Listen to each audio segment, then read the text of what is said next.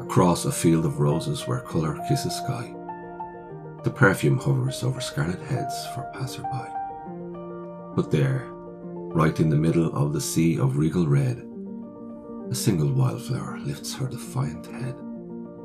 Taller, much more supple than the roses far below, the wildflower knows things that the roses never know. With nothing to confine her, she's free to dance and sing, to move with every breath of wind, face turned to every breeze exciting places she can see, things she longs to try. She dreams that wildflowers will someday learn to fly. She ponders all the wonders a flower never should. She yearns to learn the kind of things that roses never could. Dancing free above the rest, heart filled with wind and sun, she'll spend her life out living like roses wish they'd done.